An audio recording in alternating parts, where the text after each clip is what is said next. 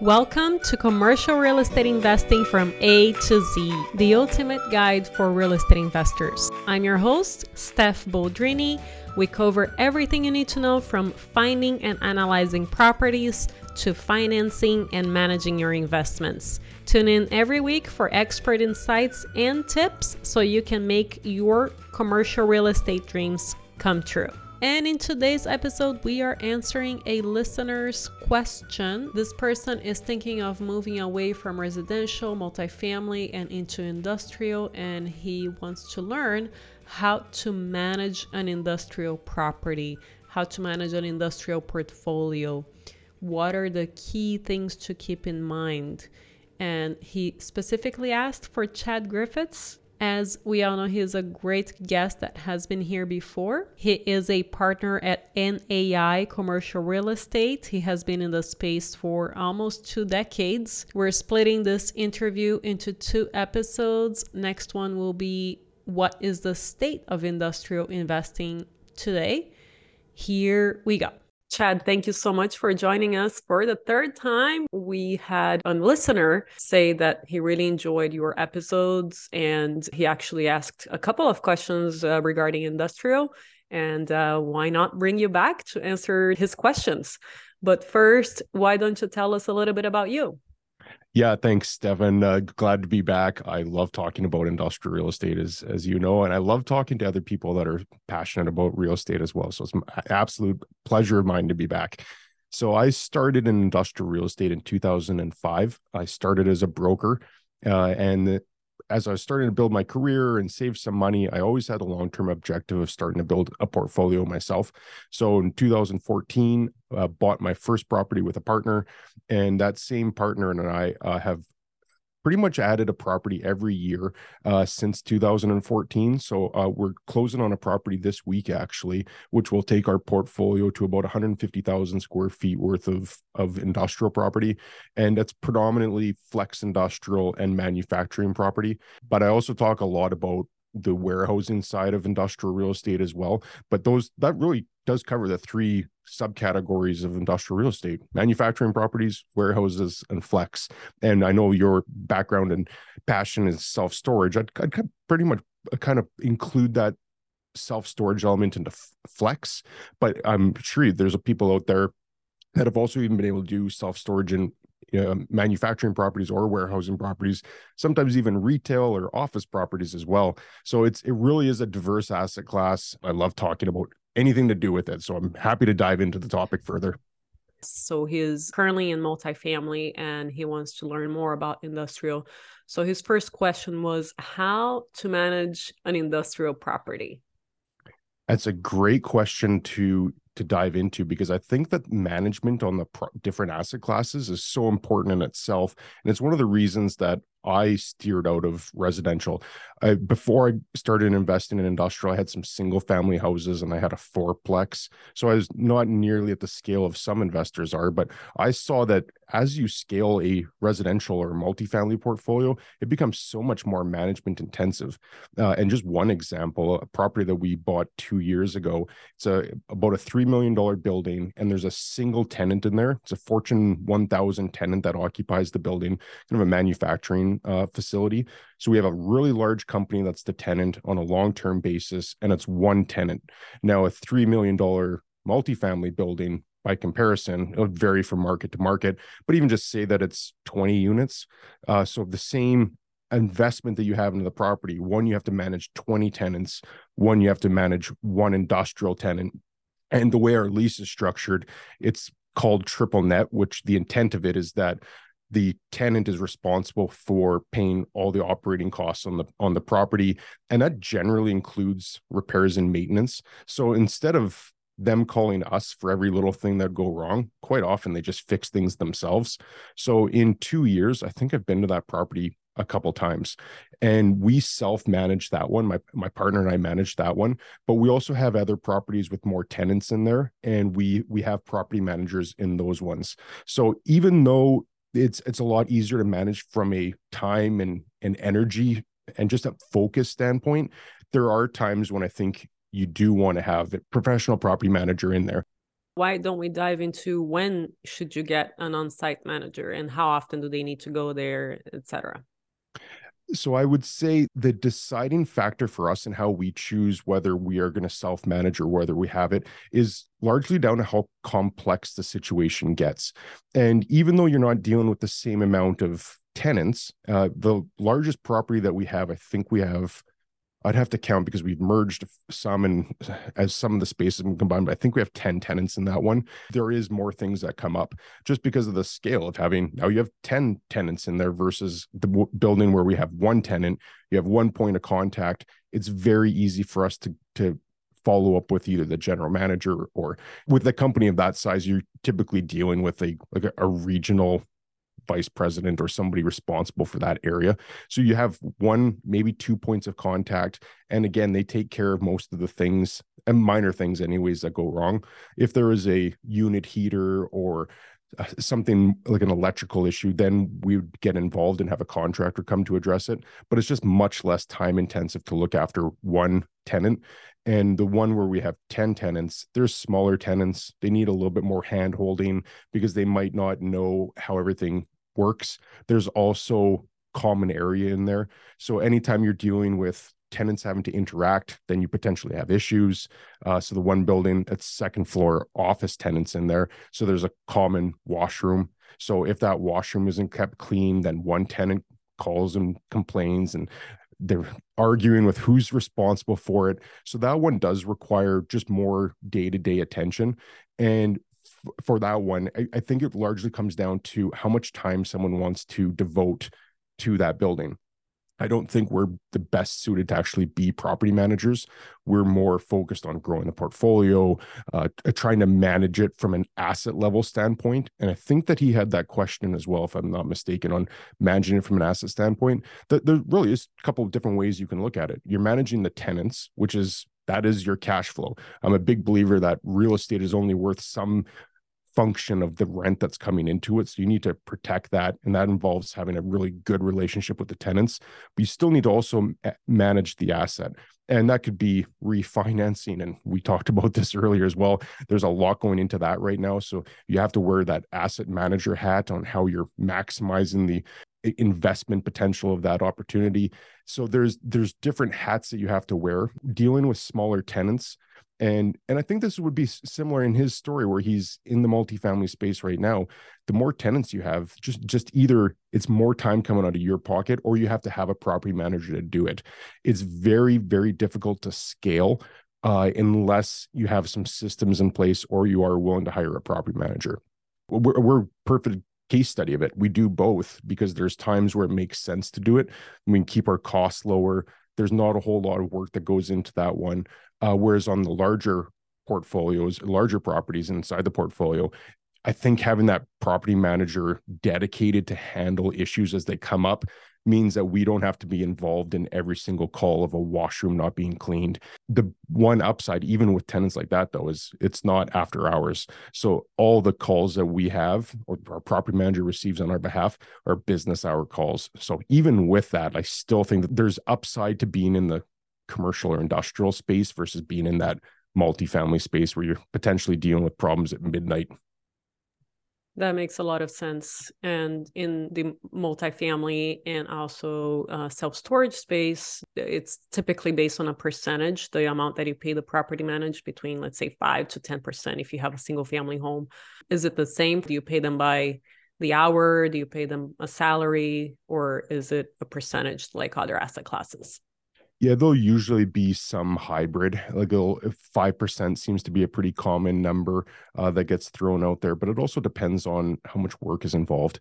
So if we did hire a property manager to manage the one that we self manage, it would be a lot easier for someone to manage versus having to manage uh, the same same type of property with 10 tenants even though they're the same same price and potentially even the same amount of rent coming in, one is just going to require a lot less work than the other. So it really does come down to what you negotiate with a property management company, and they'll, they'll there'll typically be things in there as well that they will charge for additional work that they have to do. So if they have to meet contractors on site or if they have to be involved with any of the discussions, that's that's all points for negotiation. Uh, but you, you Uh, what I'd recommend is if you are considering going the property management route to talk to a few people because there's there's a huge difference in property managers from the ones that treat it just like a robotic idea of like everything is just very mundane and it's the same process they do to do on everything and it's a low level of service all the way up to some property management companies that really do try to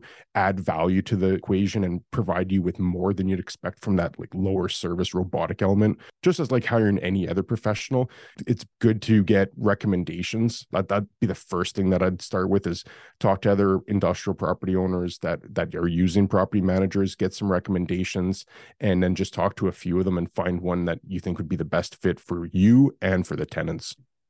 Fantastic. I agree 100% on always asking for referrals. Is there anything else with regards to managing an industrial property or portfolio that you think is important for people that are getting into this asset class to know? And I'm glad that you flushed that out because probably the most important thing beyond being an interface with the tenants, and that can be an owner or can be a property manager, that somebody needs to interface with the tenants and all the issues that they have. So that's that's mission critical in my mind. Uh, once you have a tenant in there, you need to secure that relationship, make sure that they're happy, keep that tenant in there as long as possible. It is usually a better idea than turning over new tenants all the time. But beyond that tenant relationship, it's also very important uh, and this is this is the way that that most industrial leases will be structured is that it's a triple net basis. So the tenants pay base or net rent to the landlord then they also pay for all the operating level expenses of the property.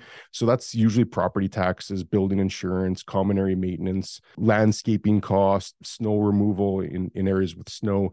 That's a budget. So when a landlord gives a tenant their numbers in advance at the beginning of the year, the base rent that's contractually agreed upon. So that could be $10 a square foot for the whole term of the lease. There could be escalations in there, but that are, that's already known. That base rent is already known. Whereas the operating costs, the landlord, uh, all that they can do at the beginning of the year is do an estimate.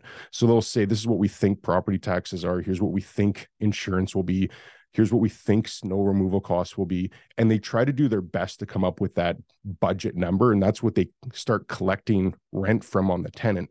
At the end of the year they've got to reconcile all those bills say this is how much we actually paid on all these things. Add up how much they paid add up, add up how much they collected and they either need to give an invoice for any amount that is still owing or they actually give a credit or refund back to the tenants. And as you can appreciate those two events first coming up with a budget, second coming up and reconciling all your bills, that that can take a lot of work. And it can also take a lot of estimating to say, well, this is what we think it's going to be. And quite often, new owners of properties, they don't have a baseline to say, well, th- we could expect that we're going to have to spend $5,000 a year just on landscaping for, for the building. They, they can guess on that, but unless they have a track record to say, well, last year is 4,800, the year before is 4,600. So that's why we can confidently say this. They're really guessing. And because that operating cost is collected in advance, when the time comes for it to reconcile and you either have to send an invoice or send a credit, no tenant will ever complain about getting a check in the mail, but a tenant will not be happy if they get a $10,000 invoice at the end of the year because it was poorly projected at the beginning. So that starts to blend into that you, you have to manage your tenants, you have to manage your asset. That a property manager is really fulfilling a lot of roles to to really optimize the value of the asset. Every investor is buying real estate because they want to have the best return that they can get and to do that you need to you need to fulfill all these different hats. Like we talk about financing and uh, just due diligence and dealing with your lenders and dealing with your insurance company and dealing with municipalities and dealing with all that stuff. But at the end of the day we're all just trying to maximize the return on our investment and making mistakes like that. And and i hear this happen actually surprisingly quite often especially with tenants that didn't have a good understanding of how a triple net lease worked and they get an invoice for $10,000 at the end of the year, if they didn't have expect that coming and they didn't even have a real good understanding of how that worked, that can be a huge sticker shock. And I can say from experience, not myself, uh, but from uh, people that I know, that that severs that relationship between the landlord and the tenant automatically.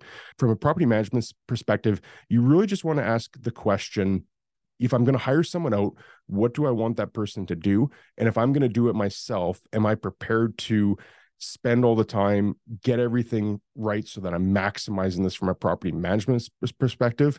And I really do think you could look at it as property management and asset management are hand in glove. You need to be looking at both of them simultaneously.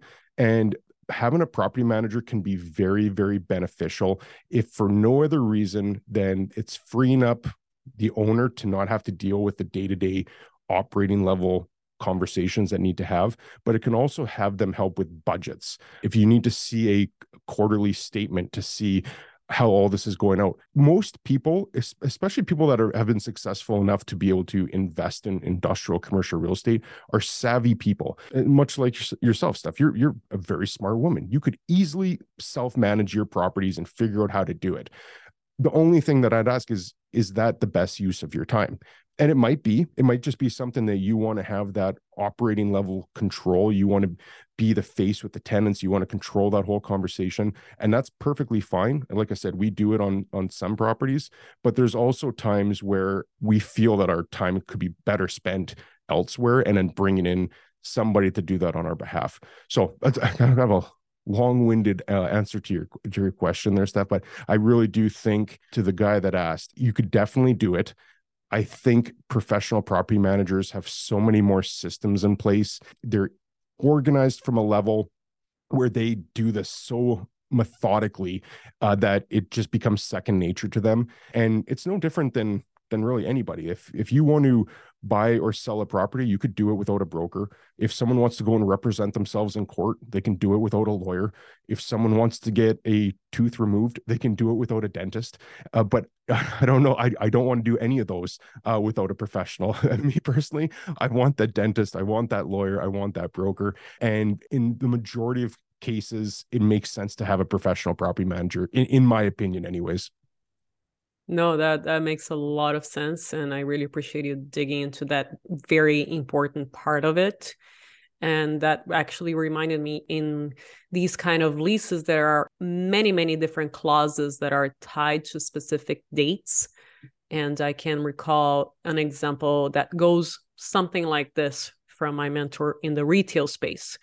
If the tenant does not notify us, let's say two months before their option is coming, that they will take advantage of the option, then their rent is going to be twice as much. And that is upon the tenant. That is their responsibility to put on their calendar two months uh, before their option is up five years from now, right? So people forget. And so, do you manage those dates on these leases or do you put that responsibility on the property manager? It's a great question, and it speaks to the complexity of a commercial industrial lease as well. Uh, coming from the multifamily space, that the gentleman that asked the question, he's probably used to dealing with like very short, concise leases. It's probably state mandated, uh, or in a lot of areas, anyways. It's like the same form that everybody uses. It's intentionally very simple because, like the average resident doesn't want to be overwhelmed and inundated with all this dense legal language. I'm working on a lease right now. It's 58 pages. This is the most boring, dry document you could possibly read, and is so dense with legal legal language. And you're right, there's so many things that are in there. Like it's common to see an option to renew. There might be a right of first refusal uh, to purchase the building or to lease a neighboring space. There's so many things that, that actually can be contained in a lease. I think if somebody wanted to just buy one industrial property, they want to buy a $3 million industrial property, of a single tenant, you can get your head around all of this stuff. So I think it is possible for someone to manage like one building by themselves and they they could comfortably do it because they could have a lawyer help them with the the lease language to really understand all the things in there. They can put all the key dates into a couple different places to have reminders. They can navigate their way through it. But can you imagine having 10 buildings like that or 10 tenants where you have 10 leases with all this dense language? They're all going to be personalized for the company. So they're all somewhat unique. You have to look and extract all this key information, stay on top of it. You could just start understanding as soon as you start scaling, it becomes that much more cumbersome to self manage. Uh, but to, to start off, it'd be it's hard to self-manage a large apartment building like that it's really tough to do that because you're just always dealing with things you could self-manage a freestanding industrial property on your own but as you uh, increase your number of portfolios exactly like you said it just becomes so much more work uh, to have to keep on on top of that that's probably where you make make the decision to bring on a property manager but at, at the beginning absolutely if to answer your question directly what we do is we've got uh, dates in our CRM uh, that tracks everything. So we know when all of our leases are coming up, when the options to renew are, if there's any rights of first refusal, we track all of that. So it just it becomes like a system. It's we have an internal system that we do it, and property managers that do it on our behalf, they have similar types of systems as well. And which CRM do you use? So we use one called Zoho. Uh, which is yep. similar to Salesforce. Mm-hmm. And I've tried all of them. Like I've I've done the ones that have the bells and whistles that were really expensive. There's a guy named Mike Lipsey uh, out of Florida who said this the best, and it's always stuck with me. The best CRM is the one that you use, and I've become very comfortable with Zoho, and that's I've probably been on that one for four or five years now. And it's just it's very simple. It doesn't have bells and whistles, so it's not overwhelming. And it's just a great tool. I have it open on my computer right now. Uh, actually, always, always, always looking at it. well when do you use out of curiosity? I use right now ClickUp for managing tasks for our VAs, and I might try Trello because some of these tasks nobody should be able to delete them. And I heard that in Trello you can do that. But hmm. ClickUp mm. is fantastic. It's extremely user friendly. It's it, I really love ClickUp. I haven't even heard of it. I'll have to look into that. We will continue this interview next week. And if you haven't already, make sure to subscribe to our newsletter at montecarlorei.com. We will also be sending deals through that newsletter. And I would love to thank one of our latest reviewers, Bruce Eaton. He said, Episode on taxes. You read our minds. No one talks about specific tax benefits we can take advantage of for different kinds of commercial real estate investing. This is a brilliant topic to explore and share. Thank you in advance. You are most welcome, Bruce, and you will be happy when we announce the summit that we're going to have at the end of this year on decreasing your taxes through real estate investing. It's going to be fantastic. Nobody really talks about this topic, so we decided to create our own. It's going to be probably in October this year, and uh, you are welcome to join us. And I will see you next time.